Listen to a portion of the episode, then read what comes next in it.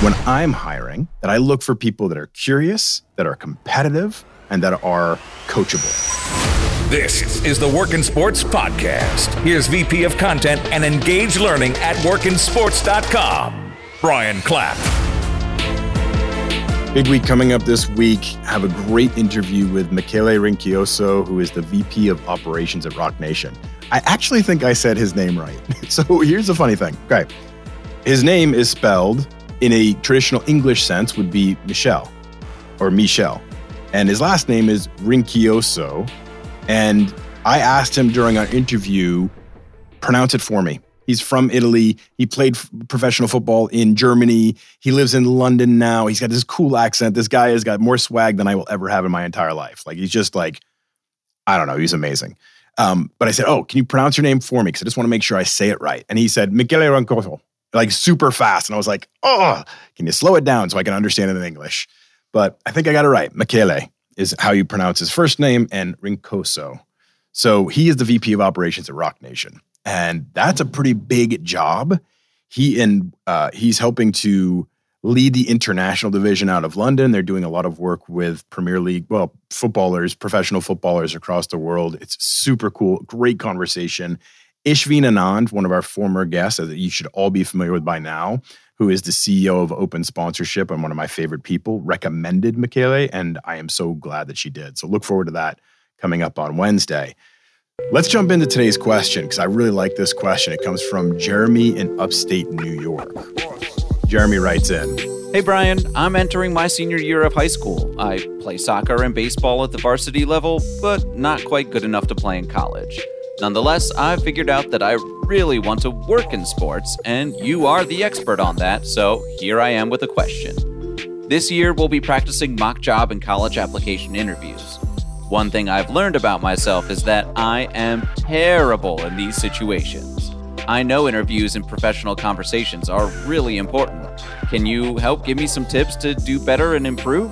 Jeremy, great question, and one that so many people have. You are not alone in this, and interviewing is a skill so cool that we're getting questions coming in from even high school age. And the, the earlier we can get into these conversations, start giving guidance, like I am all for it. So if you're out there in high school and you're like, I'm not sure if I should ask a question, please do. Email me, bclapp at workinsports.com. We will consider your question for an upcoming show. I'm reading a book right now, and you've probably all heard of it, but I love it. It's Emotional Intelligence 2.0, and you're understanding your EQ score, and that essentially emotional intelligence equates more to your future success than IQ. So EQ is is superior as a superior indicator to long-term success, emotional intelligence versus intellectual quotient. I think that's what IQ stands for. I kind of just spitballed that off the top of my head. Maybe IQ doesn't stand. Anyway, it doesn't matter. EQ greater than IQ. So the reason I bring this up is because they have proven that IQ is something you are almost born with. Like if you take this test multiple times, you're always going to be right around in the same area. So it's not something, no matter how much you study, it's not something you can really improve upon. You are born this way, which is kind of fascinating if you think about it. It's like, well, then why did I? Anyway, I won't get into that. EQ is quite the opposite. You can learn these skills. You can improve in this area. You can train and do better. And so EQ is something we can all improve upon. And the reason I bring that up is because interviewing is the same thing. You can improve in these areas. It is not like you were locked into this. It's not like you should start telling yourself in your head, like, I'm an introvert. I'm never going to be good at this. I'm not, I, I don't, I'm not comfortable in these environments, or I'm this, or I'm that. Don't label yourself the more you can get comfortable in this and improve, it is all it is all possible. You can improve in these areas, and we're going to give you some tips to do that. So I have six, maybe seven tips that I want to give you today that I think will help get you there.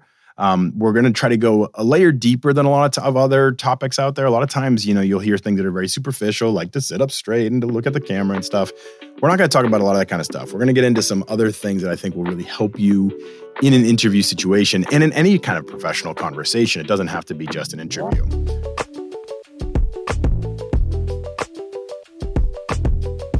The first thing that you need to do when you have applied for a job and they've reached back out to you and said, Hey, we want to talk more with you, is research. That's the first thing you need to focus on.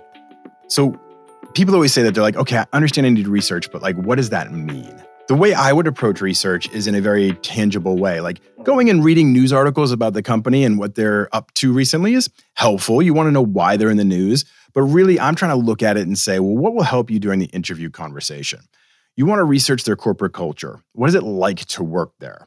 You want to research how they make money. You want to understand how their business operates. What do they do and how does it get there? Even if your job isn't necessarily directly correlated with how they're making money or revenue generation, understanding how their business functions so you understand what's most important within an organization, very helpful. What is their persona like on social media? Go look at them on social media. How do they represent their brand? Is it really strict? Is it very professional? Are they more casual? Do they like to have some fun out there? You need to know that because that goes to the spirit of their organization as well. How many people do they have on staff? Are they a hybrid work environment right now where you're allowed to work from home and sometimes in the office? Are they fully remote? Are they all on a on a campus somewhere? You need to know that, especially now, because these are things that impact how you want to live and be and what you are most comfortable with. So if you can start to research those things, that will start to breed some confidence in the conversation. I did say earlier that, you know, uh, news elements going on around them can be, you know, uh, important. I, I actually do like to know that stuff. I like to know what's happening in their business right now, any new deals they've signed, uh, any big partnerships that are coming up, any massive contracts, anything of that nature, because then you understand just, you know, you're more present with how the, the organization is running right now. The next thing I want to share is uh, a mantra. Now, this may seem a little bit out there, but I think if you give yourself a few key messages that you want to get across during your interview process and you repeat them to yourself, that helps you when the event is actually happening. Here's what I mean you call it your mantra. Um, I tell everybody in this audience, like you've probably heard me say this hundreds of times. So when I'm hiring, that I look for people that are curious, that are competitive, and that are uh, coachable. And what I mean by that is curious. I want people that are always trying to learn. I want people that are active learners. They want to improve and grow and try new things and get out there. They're curious. They want to learn and do more. I want somebody who's coachable because I want them to be up for training. I want them to be open to learning from other points of view as well, not just their own, and that they can course correct and they're not too stuck in their ways, that they're going to be coachable. And competitive is that they they want to beat the competition. Like they do have that fire inside of them that says, I want to achieve more than other people, not necessarily internally, but externally. I want to beat the competition. Now, I'm, I'm bringing that up because it, if I repeat that in my head a lot beforehand, that I want somebody who's curious, coachable, and competitive, it, it is part of my framework during that conversation. And those things are naturally then coming up in the interview process. Now, flip it around to you. You've done the research, right? You've put in the work to understand their corporate culture, how they make money. You've learned about this business. You've read the job description many times and you understand the, the thrust of the job. So now take that in, and put it into three words. Just three words. Put into three words that you want to think about as you're going through this interview process. So maybe from this research you've done and from reading the job description, you've determined like, I want to get across I'm a leader, I'm organized, and I'm compassionate. So, in the 24 hours leading up to this interview, just keep repeating that in your head. I'm a leader, I'm organized, and I'm compassionate. I'm a leader, I'm organized, and I'm compassionate. And these sort of things, say these things to yourself over and over again, drill it into your head, and you'll make sure that these moments, this tone, these traits come through in your interview process. You'll get that across. And you know these are important because you've done the research.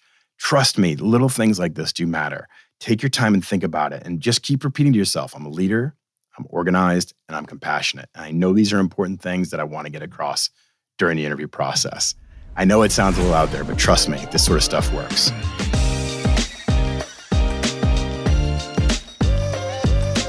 Next one a focus on storytelling. Okay, so I've interviewed hundreds of people, not only in professional for the podcast, in my media career, for jobs, and a lot of interviews are boring, really boring. Like you start to, after a while, be like, okay, let's wrap this up. But those who can craft a story and relate to an audience or relate to the people that they're talking to, those are never boring. Those stand out. So think about your experiences in terms of stories you can tell. You will find in most job interviews, you'll get a lot of behavioral interview questions. And what that means is, tell me about a time you did X. Tell me about a time you did Y. So, tell me about a time you overcame some sort of an objection, or tell me about a time you took what looked like a, a fail and turned it into a win. Like, like all kinds of scenarios like that. The more you can tell through stories rather than just in a very two dimensional, static sense, the more emphasis you can put into an actual beginning, middle, and end story. It doesn't have to be long, doesn't have to be crazy long, but you build up an interest, you give an understanding of, of what you learned during it, and then you can make a strong conclusion on it, and you can tell it in a relatable sense. That'll make all the difference in, in the world. It'll make it easier for them to listen, and it'll make it easier for them to recall why you were special. Because I've had this happen before where I'm interviewing somebody and they tell a really good story. And when when I have to then break down this candidate to someone else, my boss, other people on the team, I can say, oh, yeah, they told this really great story about X, Y, and Z. Stories stick in your mind, right? Stories stand out. So if you get good at telling stories about your experiences, that is a huge advantage in an interview setting. My advice to you is practice this. Go through some, there's plenty of guides out there on behavioral interview questions, things that you might get asked during an interview. Think about those stories. Think about how your stories may relate to the questions you, you get asked. And we all have them. Okay. We all have stories from our lives and our experience. Just make sure you think those through so you can bring them back out during the interview process. Number three. Is that number three or is that number four? That is number four. See, counting is hard. Um, nonverbal communication. Okay, key here, nonverbal. That means you're not making noises. Like people tend to think that in the interview process or phone interviews or video interviews, the little uh-huh, mm-hmm, you, yep, mm, those little noises you make that are helpful. They're not. They actually ruin the rhythm of the other person. We're talking about, and they actually they can be seen as an interruption. We don't want that. Okay. What we're talking about is the other things like uh, smiling, making eye contact, looking directly at your camera. That's nonverbal communication. You're making eye contact with the other person. Little head nods, smiles, I mean, looking like you're happy and excited. That goes a long way during an interview conversation. And that's a key word in there too conversation versus interview. Interview tends to get people nervous. Think of it like a conversation. Some of it's framing your mind around this whole thing. But the nonverbal communication, your ability to smile and make eye contact, and you know, if your hands move a little bit like mine do, that's totally okay too. Shows you're into it, you're enthusiastic, at least that's what I like to tell myself that when I'm moving my hands, it means I'm enthusiastic.